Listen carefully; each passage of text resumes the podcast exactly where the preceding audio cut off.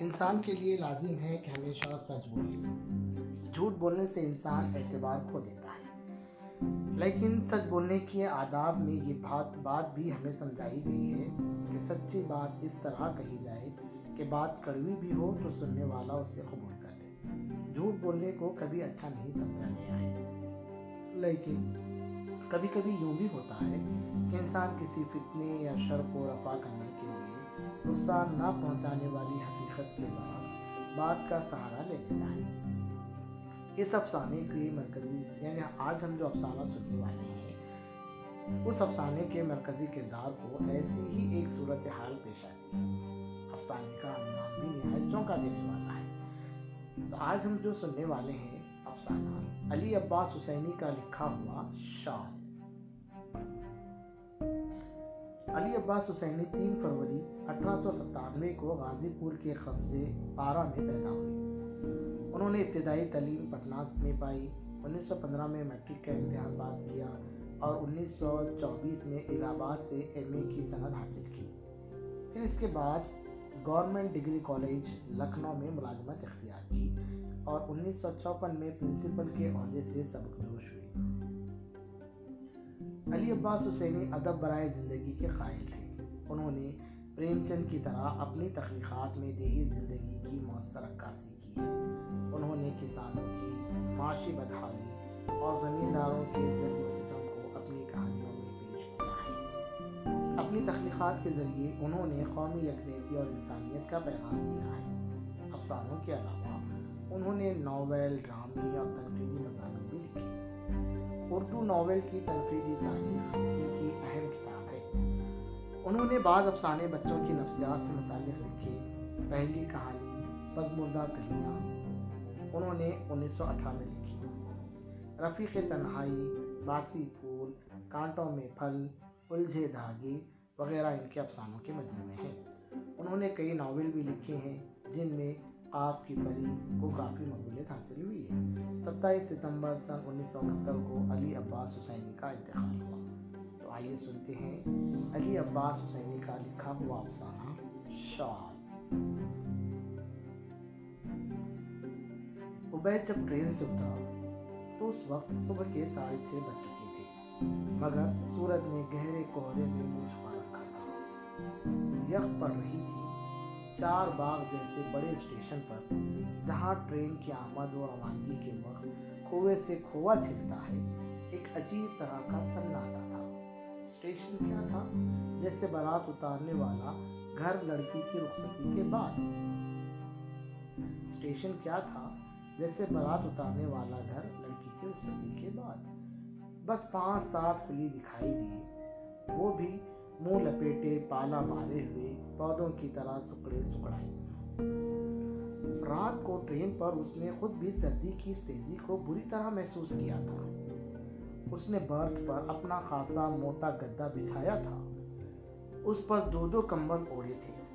ان کے اوپر سے اپنا موٹا اوور کوٹ بھی ڈال لیا تھا، مگر پاؤں پھیلا کر نہ سو سکا تھا۔ ٹھنڈک کے مارے گٹڑی ہی بنا رہا ہے۔ اس کا بار بار جی چاہتا تھا کہ وہ حمیدہ کی چہتی شال اٹیچی سے نکال کر جسم پر لپیٹ لے۔ یقیناً وہ اس طرح سے خود کو گرما سکتا تھا، لیکن اس نے سردی کھائی، تکلیف اٹھائی، مگر اپنی بیوی کی دی ہوئی شال نہ نکالی۔ ڈر تھا، اوڑھنے لپیٹنے میں وہ ملول جائے گی۔ عبید یہ بات کسی طرح پسند نہ کر سکتا بڑی عزیز تھی یہ شال حمیدہ کو بہت دنوں سے اس کی خواہش تھی کہ اس کے پاس ایک ایسی شال، ایسی خوبصورت اور اتنی اچھی ہو کہ کسی کے پاس نہ ہو۔ اب کے اپریل میں عبید جشن بہار کے مشاعرے میں شریک ہونے سری نگر گیا تھا۔ وہیں سے یہ شال شہر کی ساری دکانیں چھان کر وہ حمیدہ کے لیے لایا تھا۔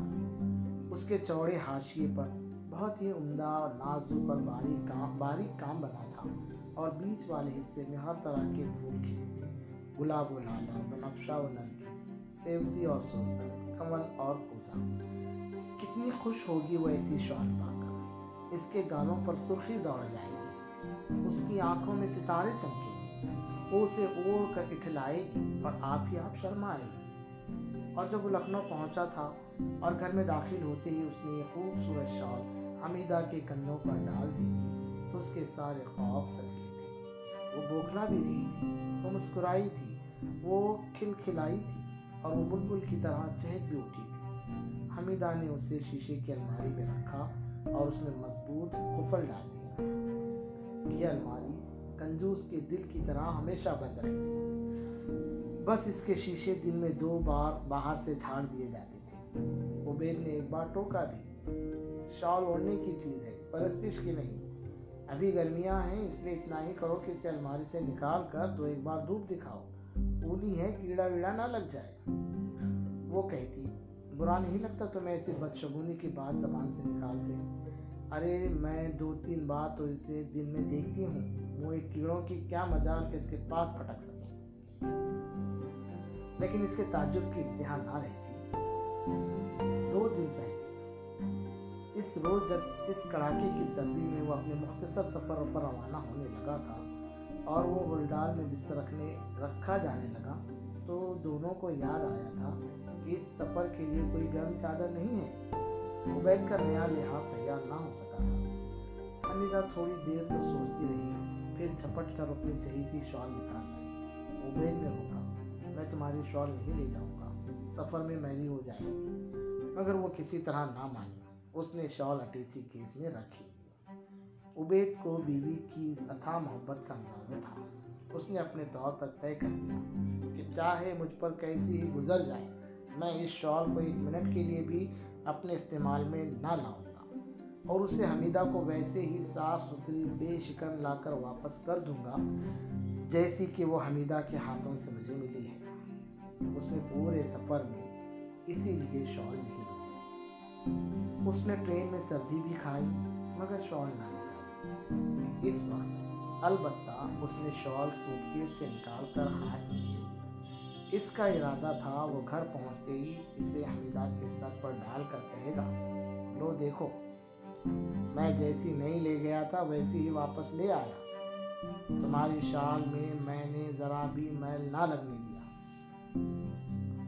اس لیے جب وہ گرم سوٹ پر موٹا اوور کوٹ پہنے، گلے کو اونی مفلر سے اور ہاتھوں کو چمڑے کے دستانوں سے چھپائے رکشے پر بیٹھا تو اس نے حمیدہ کی شال گھنٹوں پر پرکھ لی۔ خیال تھا۔ گھنٹے بھی اس نے حمیدہ کی شال گھٹنوں پر رکھ لیا خیال تھا، گھٹنے بھی گرم رہیں گے اور شال میں شکنے بھی نہ پڑیں گی۔ رکشے والا جوان تھا۔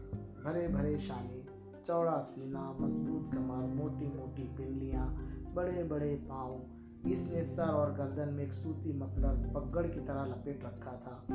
وہ آدھی آستین کی خاکی خمیز پر ایک پرانا سینڈو سینڈو کٹ سویٹر پہنے تھا اور ٹانگوں میں خاکی لے کر۔ پنڈیاں بھی ننگی اور پاؤں بھی ننگی وہ اپنی ٹھنڈک دور کرنے کے لیے رکشہ تیز تیز چلا رہا تھا۔ رکشے کی اس تیز رفتاری نے ہوا کی دھار پر اور بھی باڑھ رکھ دی۔ ٹھنڈک عبید کے گرم موزے میں لپٹی اور انہیں پتلوں میں ڈھکی پنڈلیوں میں تیر کی طرح گھسنے لگی عبید نے حمیدہ کی شال کی ایک تہ کھول کر اسے ٹخنوں پر لگائی۔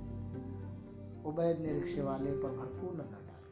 اس کے چہرے پر پسینے کے ننے ننے خطرے جھلک رہے تھے۔ عبید نے سوچا کتنا فرق ہے۔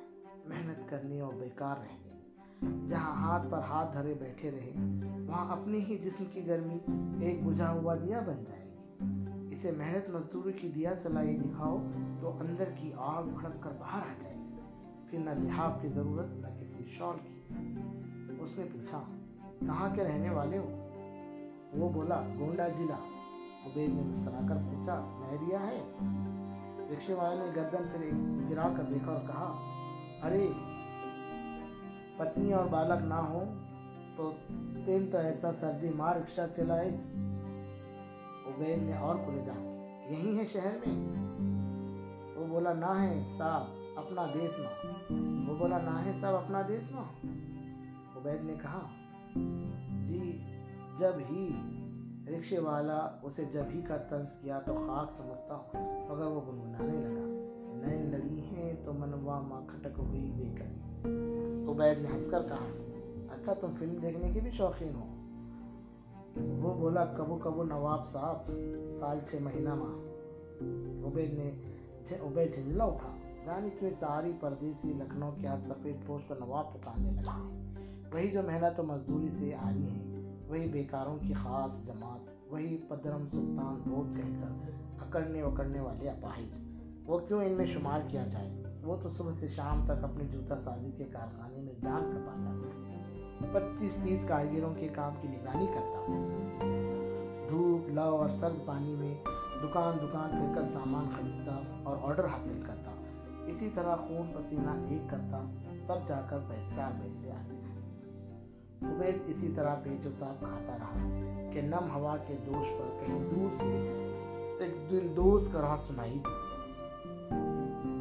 کرانے والا کچھ منمنا بھی رہا تھا، مگر صاف نہیں سنائی دے رہا تھا۔ پھر بھی آواز میں انسانی دل کے لیے ایک ناقابل برداشت در تھا۔ سینے کو برما دینے والا، آنکھوں میں مرچیں لگا دینے والا۔ عبید نے گھبرا کر رکشے والے سے پوچھا، ارے، یہ کون کرا رہا ہے بھائی؟ اس نے رکشہ دھیما کر کے آستین سے منہ کا پسینہ پہنچتے ہوئے کہا واق پگلی ہو صاحب وہ ایک چھوٹا بالک چھاتی سے لگائے سڑک پر پڑل پڑل ہو۔ بس ہر وقت چکت چکت ہو۔ ار مر بالک کا بچا لیو یہ سردی سے مرت ہو دو دن سے سڑک پر پڑل چیخت ہو۔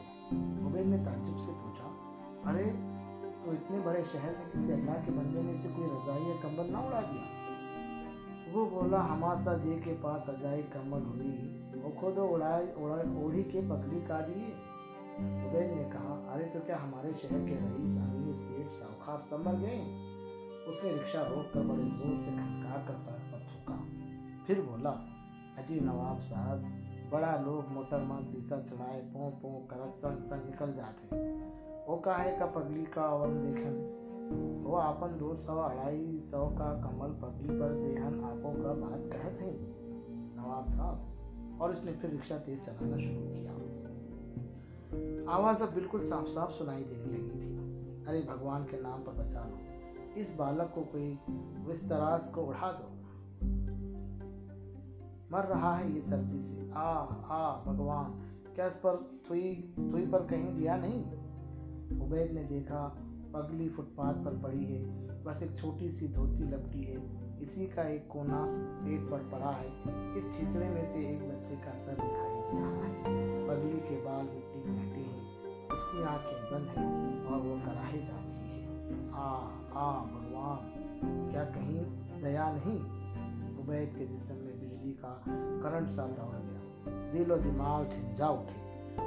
وہ اس طرح کانپا کے گھٹنے پر رکھی شال پھسل کر اس کے جوتے پر آ گئی۔ وہ اسے جھک کر اٹھاتے اٹھاتے بے بے ساختہ چیخ اٹھا، روکو رکشا رکشے والے نے پورا بریک لگایا۔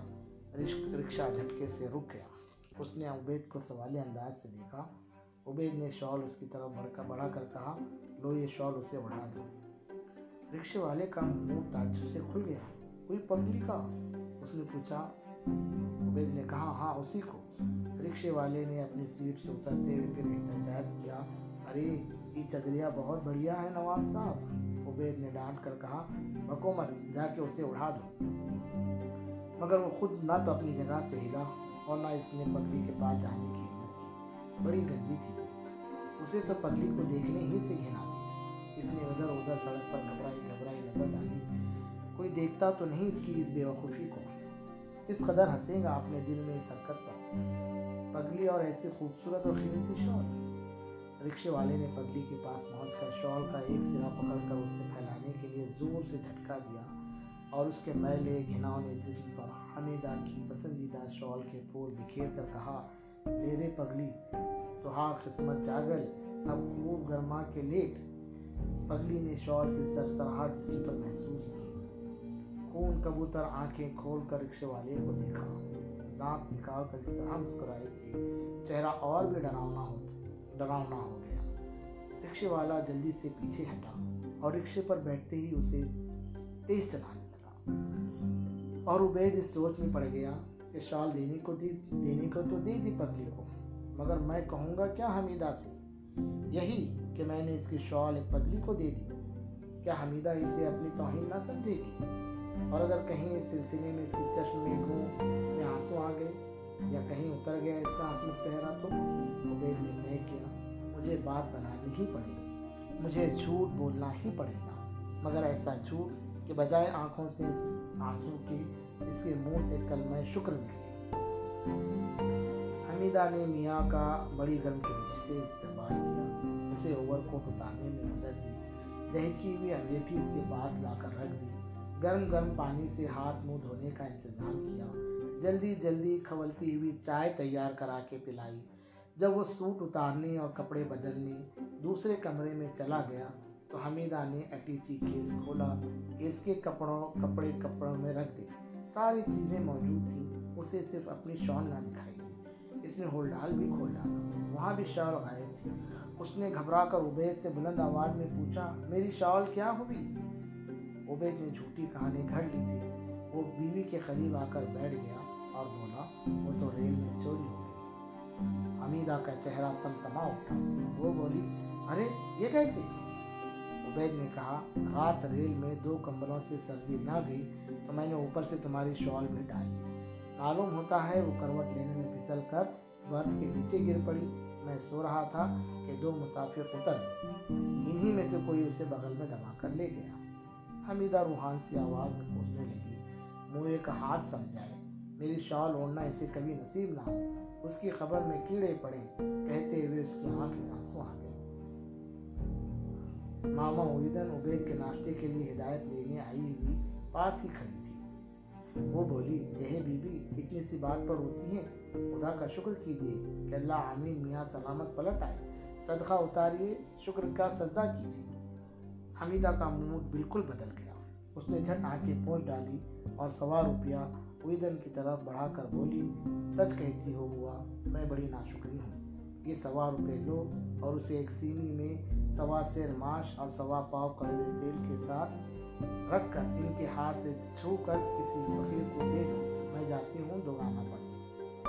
اور فوراً ہی وضو کرنے لگی۔ عبید نے شرم سے گردن جھکا لی اور پانی پانی ہو گیا۔ جھوٹ بھی کس قدر کثیر الاولاد ہے۔ ایک بولو جھٹ سے اس کے پیٹ سے دس پیدا ہو جائے پھر بھی اس کا جھوٹ کتنا شیریں کتنا میٹھا نکلا حمیدہ کی آنکھیں بھیگی تو شکر خدا۔